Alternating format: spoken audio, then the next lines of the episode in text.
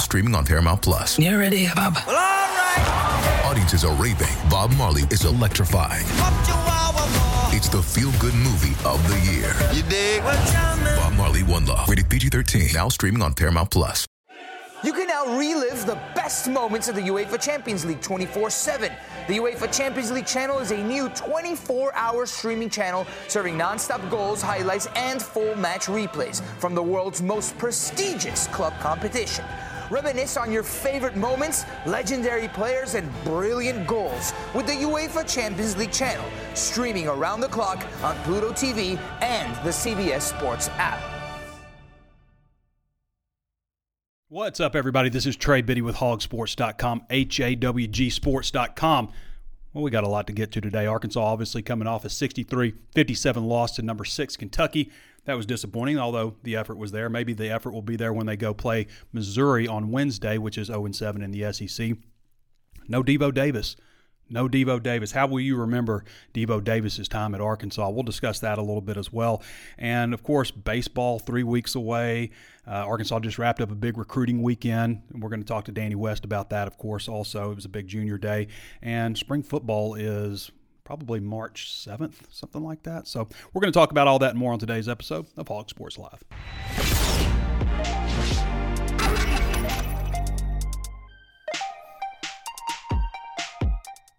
Have I told you guys how many ways there are to watch and listen to the show? You can watch on YouTube, where we're streaming live right now. If you haven't subscribed to the YouTube page, be sure to do so. Take a moment, subscribe, set it to where you're alerted anytime we, up, we upload a new video. Also available on Facebook. Be one of 90,000 Razorback fans to join us on our Facebook page. Follow us there. Apple Podcasts, if you haven't left us a five star review, we'd love to have that from you also.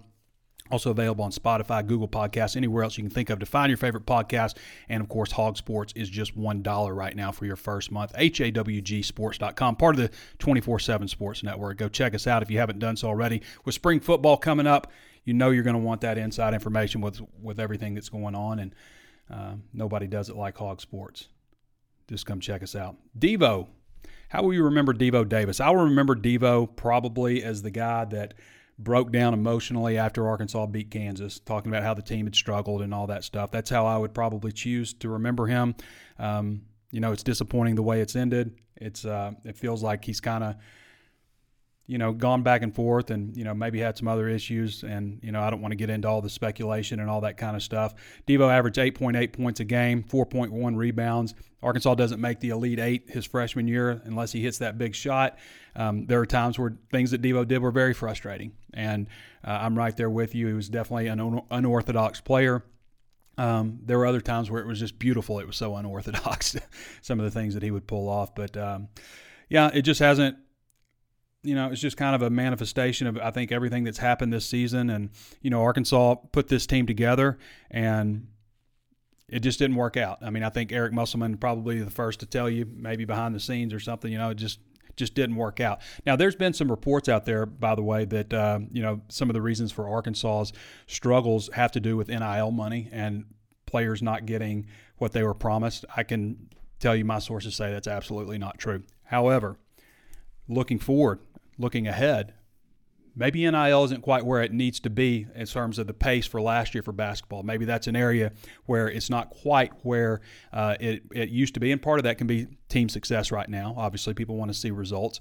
Um, some of it could also be football success. I think that all, I think we could all assume this anyway, that all sports are going to be impacted by the success of the football team when it comes to NIL. It's like a trickle down because football, um, you know, is the whether you think it's Arkansas is a basketball school or a baseball school, it's football that really that really pays the bills. So uh, that's something to think about. Like, is Arkansas basketball going to have the same access to the NIL it had last year? But the reports that players are disgruntled over not getting paid what they were promised and stuff, my sources say that's that's completely false.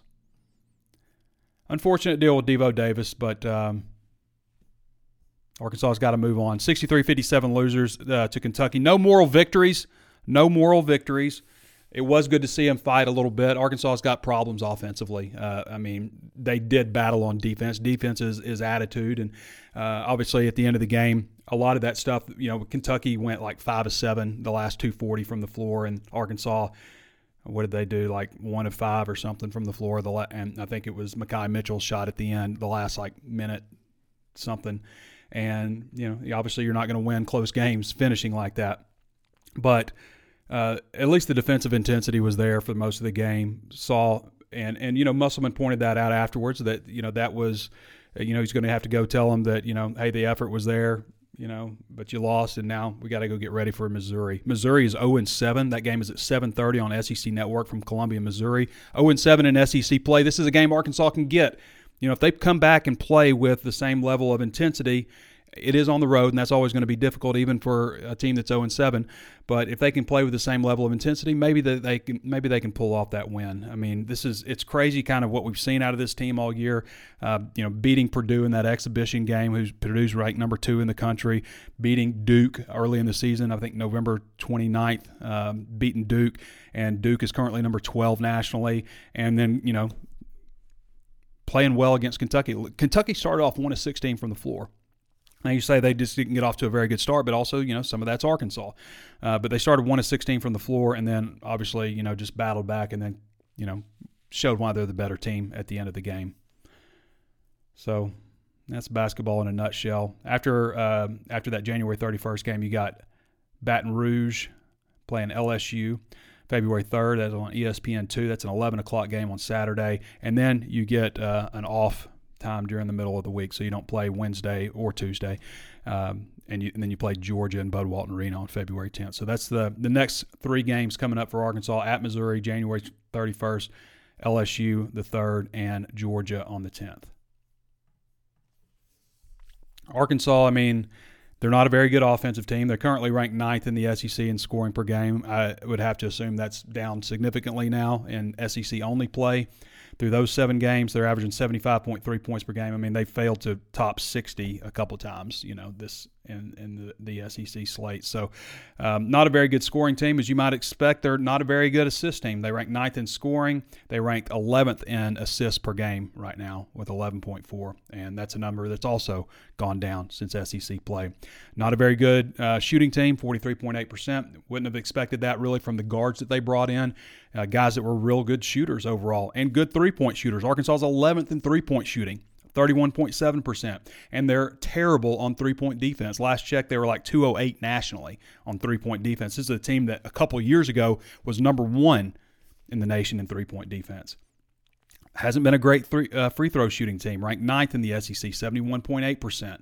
Again, with the guards that they brought in, you thought that they would be a pretty good free throw shooting team just based on their percentages coming in.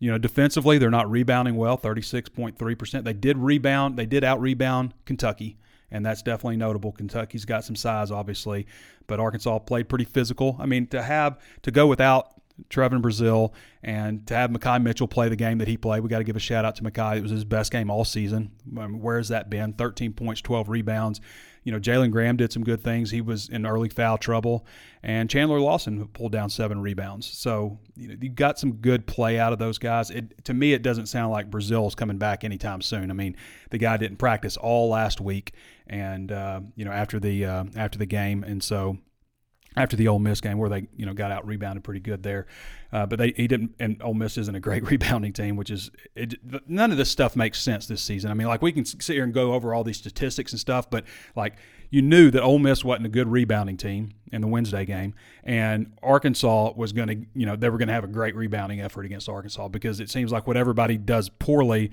they do well against Arkansas, but. Uh, yeah, I mean, they actually rebounded the well pretty uh, the game pretty well. They actually rebounded the ball pretty well against Kentucky, um, which was a bit surprising. But again, nothing should really surprise you with this team aside from if they were to to beat somebody. Um, they don't do a good job stealing the ball, only 5.2 steals per game. The only thing that they've done really well at this season is blocks. And I don't know if they're still leading the country in blocks, but they were at least heading into the Ole Miss game. I haven't checked on it, but they're leading the SEC with 6.7 blocks per game. And that's a strategy that Musselman has taken, you know, tried to get more vertical because, you know, they changed the rule with the charge where you're, you know, it starts when the, you know, the plant foot is set versus when you go airborne. So they, you know, if you notice, you don't see a lot of charges anymore. Um, I always thought that they should expand the the restricted area because I want to see people get dunked on more, really. But um, you know, he's kind of changed how they play weak side defense, and they've gotten a lot more blocks this year as a result. So some coaching working. You know, Muss is a great coach. I don't care what anybody says. I know people are frustrated with the way the team has gone right now, and I look back at the history of this program and how long it's been since they've you know finished nationally ranked back to back years. How long it had been since they'd won 28 games in a season. How long it's been since they'd been to three straight straight Sweet 16s. Only one other coach had done it and Nolan Richardson. I mean, there's so many things that you look at that Musselman has done in his time here that have been pretty impressive. And some people have different ideas of how they should approach uh, building their roster. You know, go out and build it through the high school ranks. Well, if you go build it through the high school ranks, if you get good players, they're going to go to the NBA soon. Um, you know, so you still have to pay players on your current roster too. You don't just like get to like say, okay, they're here. I don't have to pay them now. You have to pay your players. That's just the the way college athletics work now. I don't like the system right now. I think it's ridiculous when you think about, you know, so I can't remember who had a tweet recently, but it may it just makes so much sense when you like look at the situation of these, you know, coaches and universities making millions upon millions of dollars, and it's up to you, the fans and the boosters, to pay the players. It doesn't make any sense. The the the structure of it, and there's no transparency at all. You don't know exactly where your money's going, and you know the whole NIL deal is just it's a disaster in my opinion. I, I, I don't like it. I love college athletics, but um, I don't like the way NIL is going right now. I went out and watched a little baseball scrimmage on Sunday. Uh, six uh, two Cardinal over Gray. If that matters at all. Baseball starts February 16th. They've got four games lined out against James Madison. Probably, uh, just based on what Dave Van Horn said the other day in his press conference. I mean, probably not going to play four games, but um, you know, hope to get three of those in, I think. And then you've got the uh, college baseball series in Arlington Globe Life Field. Start with Oregon State on February 23rd, Oklahoma State February 24th, and Michigan on the 25th. So baseball just right around the corner. It was chilly out there; it was like 42 degrees, but they were out there. All right, let's get to Danny West. We want to talk a little bit about recruiting. That's the title of today's show. And I know all you guys are interested in the future, at least the diehards out there. I always find the diehards are interested in not what's going to happen in the game coming up, but interested in what's going to happen for the future of the program. And that is where Danny West comes in. If you don't follow Danny West, you got to follow him at Danny West 24 7, almost at 50,000 Twitter followers, X followers. I said I was going to stop calling it Twitter because it's X. 50,000 X followers. Danny, how you doing? You all right, man? Yeah, I'm good. How are you doing? I'm doing good. We're just talking about the state of Arkansas athletics and just you know, it's been disappointing. It was a disappointing football season, basketball season. I mean, to come into the season ranked 14th nationally and just the way things have gone, albeit, you know, they had a, a pretty good effort. Again, no moral victories, but had a pretty good effort against Kentucky. And then uh, baseball, please save us, Lord. Thought you said you were doing good. I am doing good. I'm still on the bright side of things. Yeah, you're probably right. I ought to reevaluate. Why do I feel good yeah, given everything that? Right. Yeah, it's depressing. but baseball's yeah, right around the corner, and they ought to be pretty good, right? No pressure, Dave. No win at all, though. Yeah, exactly. if you could ever do it, if you could ever do it, this would be the year to take it. Yeah.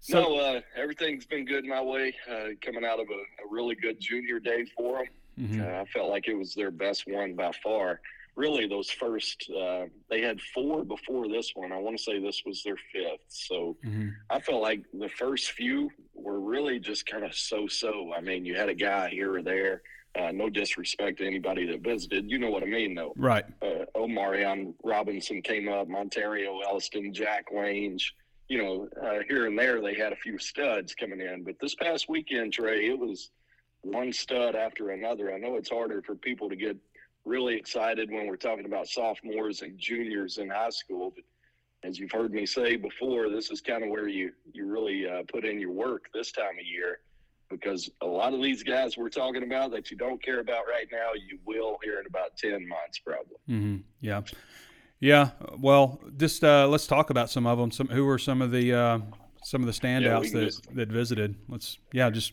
Let's, you you just kind of take start, it away, Danny. I'll rattle them off. Uh, yeah, we'll start with Colton Yarborough, um, 2026 defensive end out of Durant, Oklahoma. He came up, uh, I want to say last July. He came up for the cookout. Uh, returned to campus this past weekend, number 63 overall prospect in the country out of Durant, Oklahoma, nearby too. So just got tagged in another tweet there. There, we'll move right on to uh, Michael Clayton, who just tweeted out some pictures from his visit on Saturday. He's a 2026 quarterback out of Seminole High School in Sanford, Florida, Miami, Virginia Tech, Pittsburgh. He had a lot of really good things to say. Um, another 2026, Grant Smith, quarterback out of Spring, Texas, uh, Grand Oaks High School, I should say. He was offered by Coach Petrino at Texas A&M. Uh, Petrino offered him again as soon as he got to Arkansas. He's he's got TCU and Baylor and Texas Tech, several.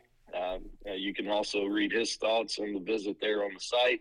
Carius Kern, Trey, the number one Yeah. player in Arkansas. I'm sure everybody's uh, uh, he's going to have everybody's attention real soon if he if he doesn't already. But 2025, so we're talking about a junior offensive lineman, defensive lineman. I like him on defense. So does Arkansas so far, from what I understand.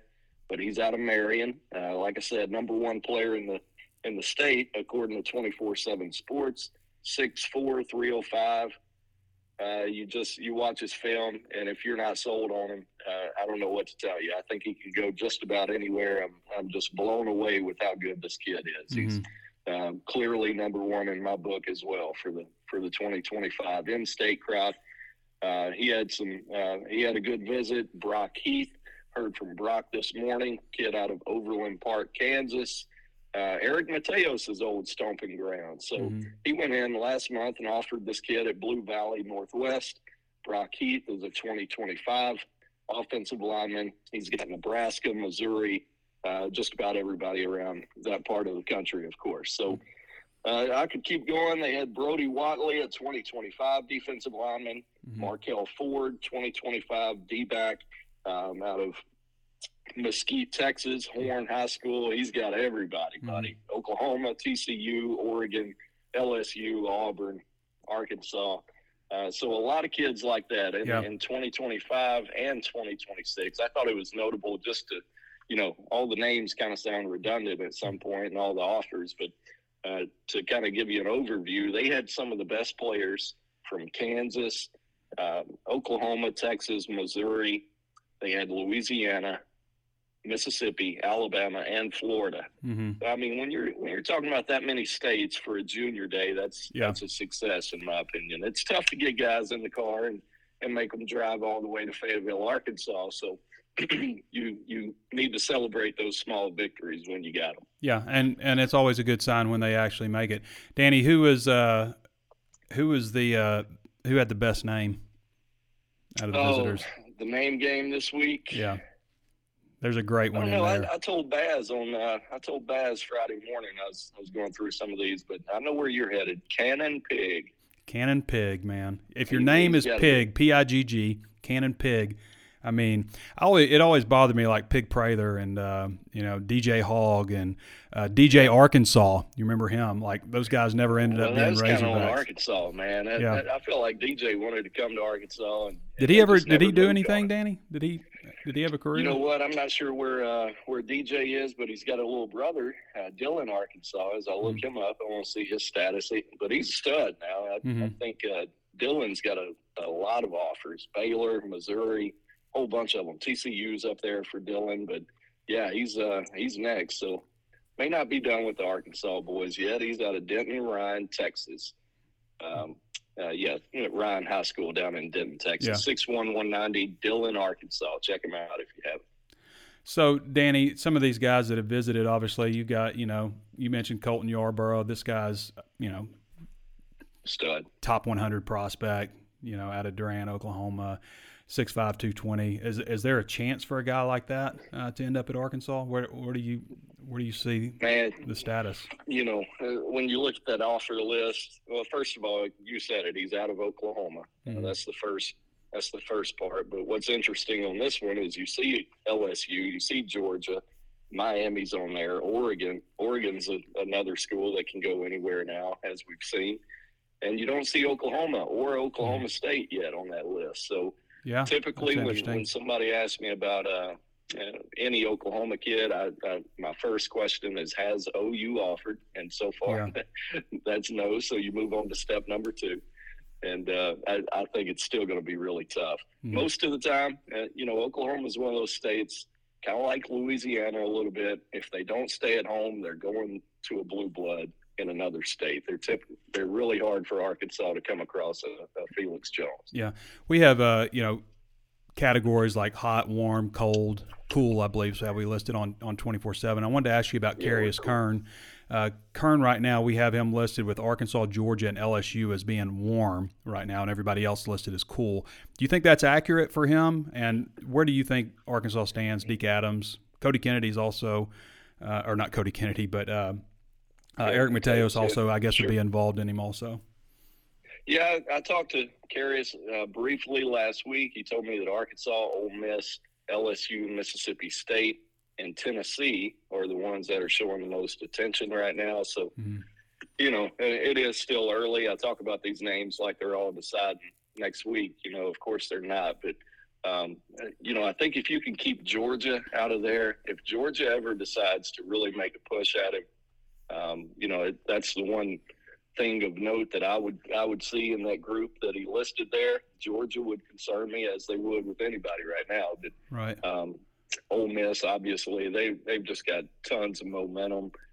And uh, uh, but you know, Arkansas is hanging in there. They've had him on campus a few times now, and um, it's going to take a, a good season, I would imagine. So we'll we'll have to wait and see. It won't be too long though, Danny, before the wave of commitments starts hitting. I mean, like Yeah. June, really, right? That's when you. Mhm. I mean, you see them all, you know, every month. But when June, like the summer months come, that's kind of become like the hot, hot Right, months, June, July, right?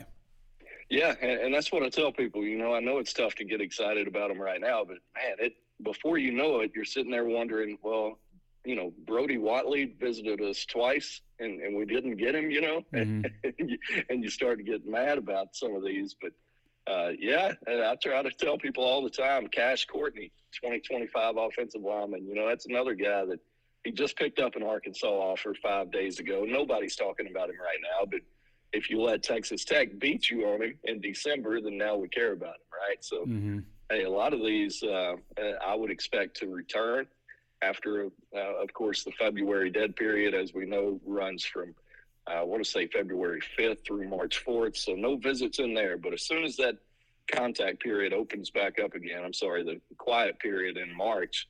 I mean, uh, you go back and check some of these lists and see who's making a return visit. You could start to piece it together pretty quickly as to, you know, which one of these guys they're probably going to end up with. Yeah, I mean, you just look back like at you know when some of the guys committed in the last class. You had Charleston Collins; he committed in Yeah. April. Uh, KJ Jackson committed in April, and then you know uh, Selman Bridges and Charleston Collins. Both those guys were July commitments. So Mm-hmm. it's not like it used to be back in the day where everybody would commit like you know pretty late in the summer during the Yeah. season, and then a big wave in like December and January. It's uh, the calendar's I'll obviously tell you something changed on that. On that note, Trey, just you know, uh, putting it out there. We all know that Coach Pitt didn't have a great year this past year, so I, I'm a little bit curious going into this cycle. Uh, typically, the trend has been by the end of July, uh, after that cookout, they're just about done. I mean, they Yeah. might have three or four spots left, but for the most part, they're pretty much done going into fall camp. And now with the dynamic of, you know, uh, yeah, he's a little bit on the hot seat. So I'm curious to see how quickly they get to that, you know, A little. Used to seeing 17 uh, to 20 commit range. Do they get Yeah. there as, as fast this summer, Yeah. or do they have to go prove it a little bit on the field? I Well- think it's one of the underlying storylines I'll be watching. What'd they end up with last year, Danny? 18? Uh, last class? 17 or yeah, 17? technically. I mean, Jeremy Cook is. I don't know if he's like going to sign with Arkansas or what. I mean, he committed in June or July and, and didn't sign in the early Yeah. period, so that might be a guy to keep an eye on. Obviously, uh, as we approach. I think it's February seventh, isn't it? Signing day- is next week, buddy. We haven't even mentioned that because Yeah. you know there's so little. Uh, kind of going back to what we just talked about, Yeah. most of the work is is done. You know now, especially in December with the early signing period, we're sitting here talking about signing day next week, and and nobody really on the radar. So I wonder if I don't if Sam will do. answers your question. I wonder if he will do a signing day press conference since nobody is technically signing. But there's you know all the transfers that joined late that he didn't really talk about publicly. So maybe he'll do something for them. But I, really, the only recruit that was on the radar was Jamarian Burnett, who didn't, you know, they ended up, I guess, not doing the visit with him uh, because they got Right. Yeah. uh, Ja'Quinden Jackson out of Utah, That's the right. running back. So, um, yeah, I, mean, I wonder if he'll. There was one year where he didn't do a, a press conference because everybody signed early, and I, this was before all the transfer portal stuff stuff started going Sure. crazy. But uh, yeah, it again, Danny. What did I say earlier in the year about what the formula was for Arkansas? You know, uh, like twenty Yeah, recruits. 2010. Pittman said they want to sign twenty five, but it's it's 2010 and right now it's 18-13 or 17-13 you know Yeah. 13 transfers 17 and probably uh, you know they they still need they need one or two defensive tackles. They need a linebacker you know they need uh, another offensive lineman at least i think. So Yeah. you know it's going to be pretty balanced with the recruits coming in and uh, and this group. Hey danny i wanted to ask you this too uh, obviously spring football i've got them starting on march 7th that's not an official date. It's just based on you know the, the past and you know what a little bird told me about them having five practices before uh, spring break Yeah. like they had last year and so that kind of putting it all together and about how i know they do the schedule that puts them probably march 7th starting uh, they're in their eight week training cycle right now. So this is an important time for guys that want to lose weight, gain weight, gain strength, all those types of things, especially some of the new guys who want to make an impact early. Everybody, I think it's all but four guys, isn't it, out of this out of this incoming class that are enrolling early? Is that right? Yeah, I think so. I've kind of turned the page a little bit. It's hard for me to remember Yeah. a month ago, but yeah, I believe that's right. Um, I could try to remember them off the top. I want to say the two linebackers, uh, Wyatt Simmons and Bradley Shaw. They're not going to enroll Mm-hmm. early, uh, or did not. Cross Johnson, wide receiver. Mm-hmm. Um, he's not an early guy, and there was one more. Uh, out of the recruiting class, Uh huh. Charleston Collins, and Sel- Selman Bridges, Ashton Bethel Roman, Bradley Shaw, you mentioned. KJ Jackson's coming, Braylon Russell, Kavion Henderson, Justin Logan, Julius Pope, Tevis Metcalf, CJ Brown, Zuri Madison, Wyatt Simmons, you mentioned. Cross Johnson, you It mentioned. might be ABR. I think it's Ashton. I think yeah. you're right. I believe it is Ashton Bethel Roman, yeah, who is the Yeah. number three ranked so. commitment in the class, number 134 overall prospect nationally on the 24 7 sports ranking, 27 wide receiver, 24 in Texas. So just four guys out of that group. And then, I mean, out of the transfers, it's everybody, right? Yeah. I mean, Yeah, everybody. yeah. so Um, that's four, it's 14 transfers actually, is what it is now. So you have probably 17 high school recruits, recruits depending on what happens with Jeremy Cook, and 14 transfers. And looking at, I mean, it's going to be a 50 50. It's going to be half the new coming, the incoming class is going to be transfers, and half of it's going to be high school recruits, and that's where they've I landed. you, I don't, I, take that. I don't know if that's the way to build a healthy long term roster, Danny. Uh-huh. You know, I mean, I I think there's cons and negatives to it. Like you would like to build up, obviously, through the high school ranks. I think the 2010 formula is ideal, but Arkansas's roster isn't healthy. And this is what you have to do. And I also think this is how you close the gap. So maybe the 2010 idea that I had in my head, maybe that isn't the right answer either. Maybe it's maybe it's you know this maybe it's half and half. I don't know if that's ideal year to year though. Basketball is different i think but basketball has had success doing you know bringing in the vast majority of players being transfers a few returning guys and high school guys. It didn't work this year but it has worked in the past. It's worked for other programs. Uh, but i don't i don't know if that's I don't know if that's necessarily a healthy way for football because football is so much about development, you know, in your program and in your system, um, you know, and then you know player development also. So, but Yeah. it's going to be an interesting year, Danny. I mean, it's do or we die time. over it there, but you know, I'm, I did mention two guys. You know, the linebackers. Man, you wish Bradley Shaw Yeah. and Wyatt Simmons were were going through spring. You know what? Because this is a year where, shoot, they still might have to. Yeah, they still might have to play. You know. Um, yeah, I mean, we'll see what they do in the transfer in May, but um, man, uh, yeah. Uh, Justin Logan obviously is the third linebacker. He'll, he'll he's going through spring ball, so maybe he's a guy that surprises you. But I think there's so much benefit in that, especially for a linebacker. You Yeah. know, a little bit different for skill guys. We've seen guys like Quincy uh, show up later and still go out there and have no trouble on either side. You know, so hmm the linebacker, man, especially given the needs right now. I wish I wish at least one more of them was was going through spring. Yeah, well, you've got you know the two sophomores from last year, um, Spence and Sanford, Sanford. and then you got Xavian Sorey coming in, and Xavian Sorey's a red shirt junior, I believe, so he's a little bit older, but you know he had like 19 tackles last year for Georgia. I, I know that they like, I know that they like Spence, I know that they like Sanford. They're it's ju- and and Sorey too. Obviously, he was a former five star recruit, but it's a lot of hoping, isn't it? It's a lot of hoping that those guys are, are what you want. I think they I think they have. I think those two sophomores have a lot of ability. I liked I liked what I saw Yeah. them at them in, in spring practice and the in the you know limited time they played, especially Spence. Good things happen, uh, especially Spence when he was on the Yeah. field. Yeah, Uh, good things seem to happen every time. yeah, but it's a young group, and Mm-hmm. really would like to see them go out. Hey, grab one more guy who's you know had 50, 60, 70 tackles plus in his career, has you know logged significant playing time, something like you know even an Antonio Grier, you know Yeah, a guy like that. Grier. Yeah, Yep. that would be to me uh, a real benefit to the linebacker room to to add a little bit more depth there. And that, I mean, would they have four four players transfer out? I mean, that's Yeah, that's a lot of that's turnover at that spot. So, uh, you know, I thought so. Yeah, I mean, one linebacker, defensive line, you know, and I'll get into that too in a little bit. You got anything Yeah, else you want to yeah. add, Danny?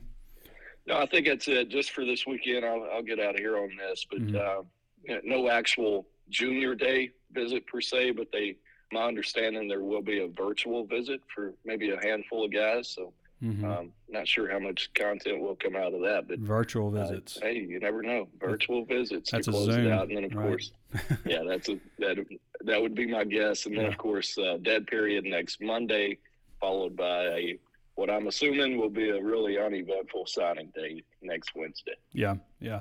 Danny, do you ever hear hear a Zoom before COVID? No, never did. I mean, to me, that's like the one thing that came out of COVID, and you're just like, wow, yeah, this, that took off. this this helps because we do like all the press conferences. there. Yeah, I mean, it used to be like, you know, we all used to have to go to the press conference for a football practice, and we all had to be there. You know, if you wanted to get a question in, if you wanted to get video from the press conference and stuff, and now like. I always go to the press conferences for football just because you know I like to mm-hmm. lead the questioning and I know I feel like I know what the fans want asked and what I want asked. So, but now I mean everybody else can you know watch and anywhere. do the work from from wherever they are. It, it definitely improves, I think, for the fans the amount of content that we're able to get out, and you know the amount of people we're able to have I work agree. on it versus being there, driving back and forth, and you know all the things that you had to do previously. So, all right, brother, appreciate you, Danny. All right, man. Yes, All right, sir. everybody. That's Danny West. I'm going to flash him right up there again, real quick, so you can remember to follow him. Danny is almost at 50,000 Twitter followers, X followers. Dang it. X, X, X. No, don't say XXX. Where are you going here with this? It's not that kind of show. All right, everybody. It's just X, just one singular X. All right. Um, I'm going to get that right up there with Pound with Passion. All right, everybody. So, spring football schedule. Let's talk about that a little bit because it's coming up, and uh, obviously we still got basketball going on. Plenty to do- in basketball still. It's just it's just not real encouraging, is it? And then baseball coming up. Please save us, Dan, Dave Van Horn, as Danny said. Uh, this would be the year to man. If baseball, if I don't even want to think about that, baseball is going to be fine. It's going to be okay. It's going to be okay, everybody. Don't worry about baseball. Um, but yeah, man, shudder to think about that. Spring football coming up though, and there's a lot of excitement with the newness of spring football. And uh, as I've said before, you know, you may consider this a baseball, a baseball program or a basketball program, like everybody was saying after football. But I can promise you, and I can see the analytics and I see the traffic. Even though they're four and eight, this is still very much a football state. Very much is. That's where we see the majority of our traffic, and um, you know.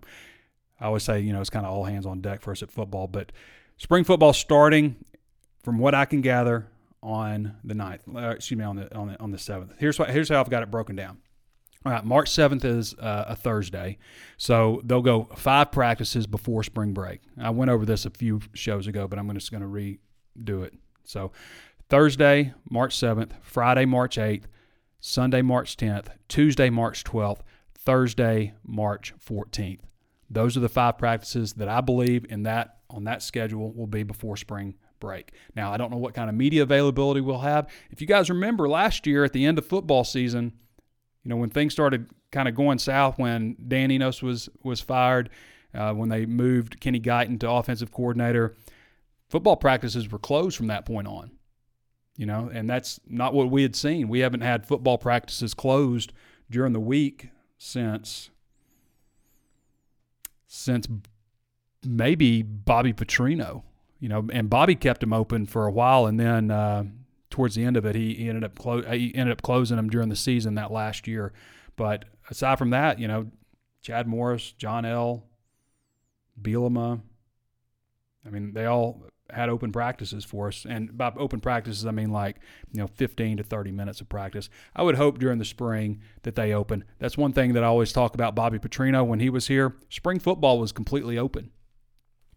Uh, completely open. Like we watched every moment of every practice. Um, Petrino, it wasn't so much that he's worried about you knowing the plays that he's going to call. You just don't know the plays in the order that he's going to call and the down and distance that he's going to call. I ordered his book. His book is going to take like it's going to take after spring football for his book to get in. So I need to find another way. It was us. It was on Amazon, and it's like it'll be here like March 14th or something. So uh, Amazon's usually pretty fast, but not with Bobby Petrino's book. So then they'll go on spring break. It's 18th through the 20, 22nd. That's the Monday through the Fridays. But actually, you know, spring break, you know, people start heading out on March 15th on that Friday. So you got March 15th until, you know, the, what, the 24th, I believe, would be the Sunday. So then they'll pick up, and then that's when you start going the Tuesday, Thursday, Saturday schedule. So you do Tuesday practice, Thursday practice, Saturday you would hold, you know, most likely a scrimmage. There's also a, uh, a period where you, you know, slowly add more pads and stuff, and that all happened before spring break. So you go Tuesday the 26th, the 28th, the 30th. So that's Tuesday, Thursday, Saturday. Same deal after that. April 2nd, 4th, 6th, 9th, 11th. And then they'll have a Friday practice if it's like last year. So you go Thursday the 11th, Friday the 12th, and then April 13th is when I believe they'll hold the red white scrimmage.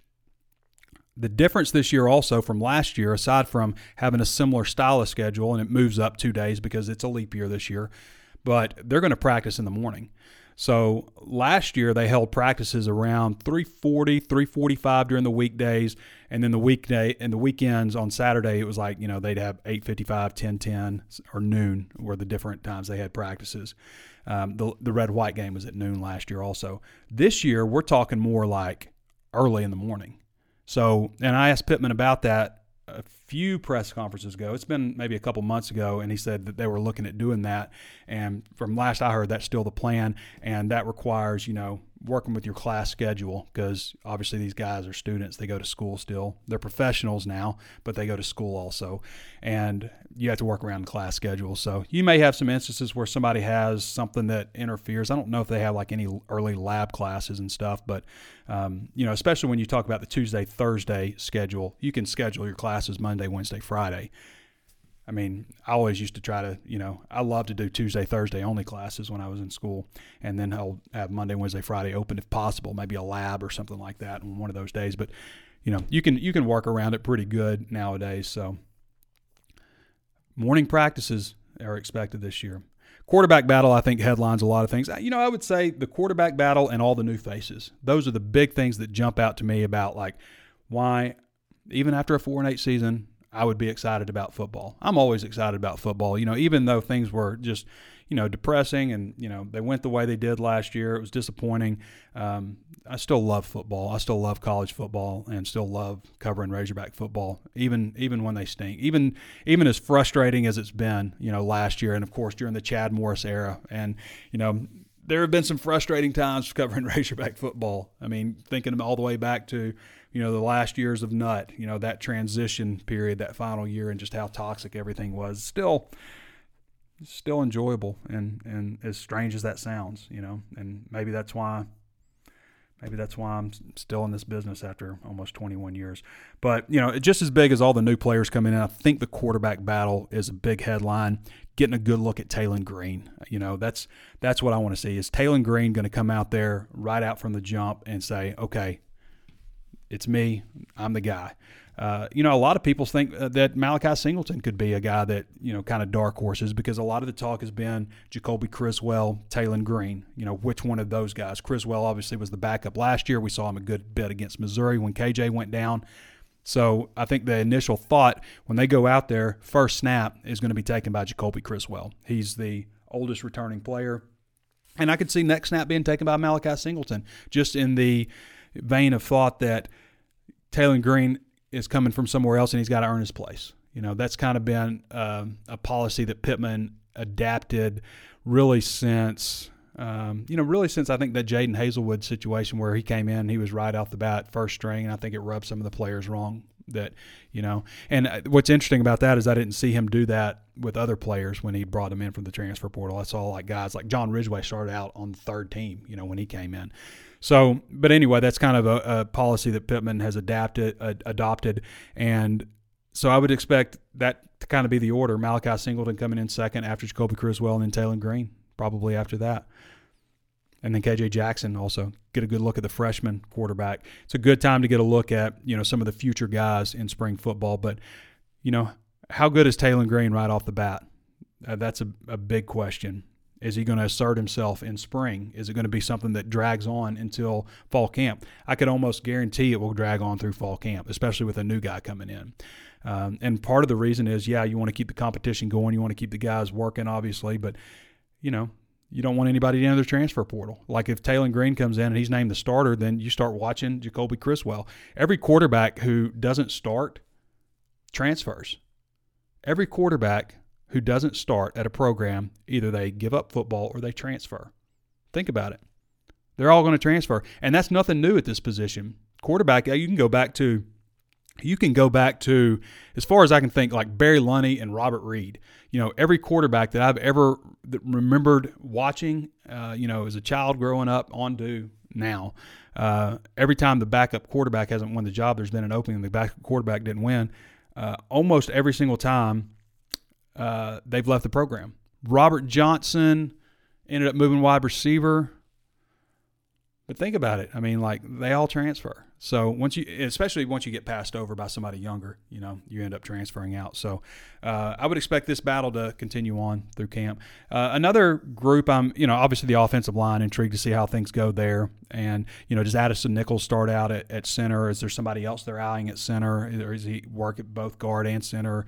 You know, um, I think all those are interesting questions. But you know, defensive line I think is also an interesting group because you've got some young players that have the opportunity to emerge. Quincy Rhodes I think is a guy that you really watch. Six six. 289 pounds, just a freshman last year. And Ian Geffrard. Ian Geffrard was, you know, he's 6'5, every bit of it. Uh, 394 pounds on last year's roster. That was a summertime roster, you know, heading into to August. I mean, he was mad. Like I expected him to be kind of dumpy looking, to be honest. Like you know, just way out of shape. Like I've seen other players who are you know not that big, but like 360 or something coming in, 370, and you know, dumpy ankles and just you know, just not looking in shape. This dude looks like solid. like I was surprised how good he looked, especially seeing him stand next to uh, Anthony Booker, who's obviously transferred since he's at Texas Tech now. But seeing him standing next to him, and, and Booker's listed at six four. What was Booker? 351, something like that. And just dwarfed by Geffrard. So I want to see how Geffrard looks, how how much different his body looks. Uh, he is absolutely going to have to help because he's probably number four defensive tackle right now because you've had so many guys enter the transfer portal. You've got five defensive tackles. Let's see if I can name them. You've got uh, Cam Ball, Eric Gregory, who started every game, Cam Ball, who started like six games and started most of the end of the season. So those two, Kiwi Rose is back. Um, he, I don't think Kiwi ever announced anything that he's back, but we obviously found through sources. And you've got uh, Ian Geffrard, who I would have number four, and then J.J. Hollingsworth. And this is a big eight weeks for J.J. Hollingsworth, too, because he's about 273 last year and needs about 20 more pounds, you know, before he can impact. You know, he was a what redshirt freshman last year and didn't really play. I don't think he got on the field, but that's a guy that they could use, you know, to step up. And then you wonder about, um, you know, Caleb James. Could Caleb James, who played at 6'4", 276 last year as a as a freshman, actually didn't play, but he was 6'4", 276. He didn't see any snaps. He redshirted. But is he a guy that could maybe slide inside? You know, he's a bigger body guy as a freshman, uh, defensive end. Uh, Anton Juncaj. I only saw a video of him lined up at end at, on the right side. But that's an interesting, you know, is is Juncaj going to be uh, on the right side, going after the quarterback's blind side, which is where Landon Jackson generally lined up last year? You move Landon Jackson to the left side? I think that's probably the way you go. June Juncaj had 15 sacks last year, 21 and a half, something like that, tackles for loss. I think that's probably the right combination, and probably I would say. Uh, you know, maybe you consider Quincy Mac or Quincy McAdoo, Quincy Rhodes uh, playing that left defensive end spot uh, behind uh, behind him. You know, what's going to happen with uh, Jashaud Stewart? You know, after his uh, his arrest, uh, is you know he's indefinitely suspended, but is he? Uh, he wouldn't be he wouldn't be indefinitely suspended if he wasn't part of the team, right? He, they just say he's not part of the team, so he's still on the team in that in that um, thought. So, yeah, and then yeah, uh, I, I, I I wonder about some of the young guys like Charleston Collins. Is he a guy that's ready to come in? Kavion Henderson is he ready to come in and make an impact? Nico Davillier also. Nico's a, a junior now. You know what kind of impact could he have? Also, he was a guy that was thought maybe could end up as a defensive tackle, but I think he's pretty well s- settled in at defensive end now. So you know the numbers are at defensive end are fine. You know they lost a lot. They they've got some really good talented guys coming in. Obviously, defensive tackle is just to me there's no reason you should be like you know, and Hollingsworth could end up being a good player, but to me, you need to feel like comfortable. This guy's physically ready to come in and play. And there's no reason your fifth guy at defensive tackle in the transfer portal era shouldn't be ready to come in and play. Because as I've said, I've said it on this show many times, you should be able to build a perfect roster through the transfer portal. And that's the three deep plus one at every spot. There's no reason you should be short at a spot, numbers wise. You may not have gotten the talent you want at a certain spot, but you can darn sure get through practice and run three deep and two spot if you want to, because you've, you know, you've gotten the right number of guys uh, to fill your roster out on in the transfer portal. So, just a couple of things that jump out to me. Obviously, you know, we could go down every position group. I think they're I think they're going to be in pretty good shape in the secondary. I think they'll be at least as good as they were last year, even though they didn't really replace Al Walcott with a similar type of player. But everybody else who's back is a year older. There's some intriguing young guys who redshirted last year also. Um, you know, brought a couple of guys in. Doneiko Slaughter from Tennessee, I think, would be a guy that probably step right in and maybe get in that rotation a little bit. Um, you know, I think they did some good things at, at, at cornerback. I think you know losing Dwight McGlothern is is definitely not the best thing that ever happened. But Jalen Braxton is going to be a year older. How much better is he going to be? You know, you've got Selman Bridges coming in, who was a, a big time recruit uh, out of the high school ranks, and you know, uh, is it Marquise Robinson also uh, coming in? So you've. I think you you put yourself in a situation in the secondary to where you should be about as good as you were last year, which the secondary was, you know, pretty average by SEC standards last year. If you can if you can get the offense going again and have you know an average defense, then you know I think they should probably reach some of the minimum goals that you have for this team of you know you know, I think beyond getting to a bowl game, I don't think just getting to a bowl game should be your goal. Um, but, you know, bouncing back from the way last season was, you know, getting to a quality bowl game, I think should be your goal with this team. And, you, you know, if you do better than that on defense, then, then great. Linebacker, I think, has obviously got some questions, uh, some potential, but some questions uh, with the linebacker group. And then offensive line should be better. Surely, Lord. I mean, they brought in three very good players out of the portal, and everybody else generally is a year older. You know, Brady Latham isn't coming back, but everybody else is generally older. Uh, and you know, you relying on some younger, inexperienced guys last year who learned a lot of things the hard way. So, hopefully, being able to look back on that year and having an off season to work on those things and get stronger in the areas you need to get stronger, get better in the technique where you need to get better, and having a new face you know, looking over you and Eric Mateos and, you know, Sam Pittman's watchful eye, knowing like this was an issue last year. This is a group that played a big role in them giving up 47 sacks last season with a mobile quarterback. Um, tight end's going to be better. You got Luke Hasz is a year older. Uh, Ty Washington is a year older. Both those guys are going to be healthy, obviously, and going through spring. And then you've got uh, uh, Andreas Paaske, who I think is going to provide a lot. They'll be better blocking. They were not a very good group blocking last year. They they definitely uh, had a hand in Arkansas giving up 47 sacks. I mean, they played a role. So did the running backs. How good is Ja'Quinden Jackson going to be? I like his toughness. Uh, I think he's going to come into this conference with something to prove.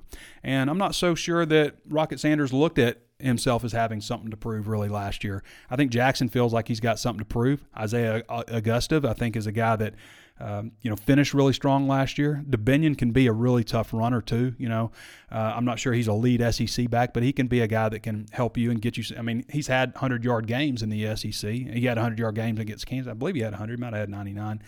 But uh, you know, and Braylon Russell, what can Braylon Russell bring? Dominic Johnson, another year away from the knee issue. You know, as he shed the brace. You know, Dominic did some good things at times last year. You just got to know how to use the guy properly. Like, you know, throwing screen passes to him, uh, you know, maybe not the best use of his ability. Um, wide receivers got everybody back except for Sam Mbake, who was injured all last year. Got everybody back and added Jordan Anthony. Should be better, right? Hopefully they use Isaac TeSlaa properly. I don't think they used him very well last year for his ability levels. Andrew Armstrong, obviously back. So I think I touched on every group. I didn't really intend to do that, but that's where things are right now. All right. Thank you to Danny West for hopping on with us. Appreciate all you guys watching and supporting us. If you haven't followed us at hawgsports.com, or if you haven't subscribed to hawgsports.com, you should do so. And, you know, we check out our free content. We put free content out there. We also, you can subscribe to this YouTube channel if you haven't done so. We put all the press conferences here. So if you are interested in, you know, following along on post game um, press conferences, midweek press conferences, and all that football, basketball, baseball, then you'll want to follow us at hawgsports.com, obviously uh, on YouTube and uh, go to the site, part of the 24 7 Sports Network. You can read our free content there. But if you're really interested in the inner workings of the program, um, you know, what we have to say from our inside sources, what we're hearing from inside the program, everything that's going on in recruiting, stuff that's going on in the transfer portal, who they're genuinely targeting in the transfer portal, not just stuff that's floating by on Twitter, uh, all those types of things, then you want to go to HawgSports, hawgsports.com, part of the 24 7 Sports Network. Thanks to Danny West for hopping on. Thanks to all of you for watching this show and making us your number one rated podcast in the state of Arkansas. Certainly appreciate that. Give us a five star review if you haven't done so on Apple Podcast. And uh, this has been Trey Biddy with hawgsports.com. That's everything I got to say today. Yeah, that's it. All right, everybody. This has been Trey Biddy with hawgsports.com, and we'll catch you next time.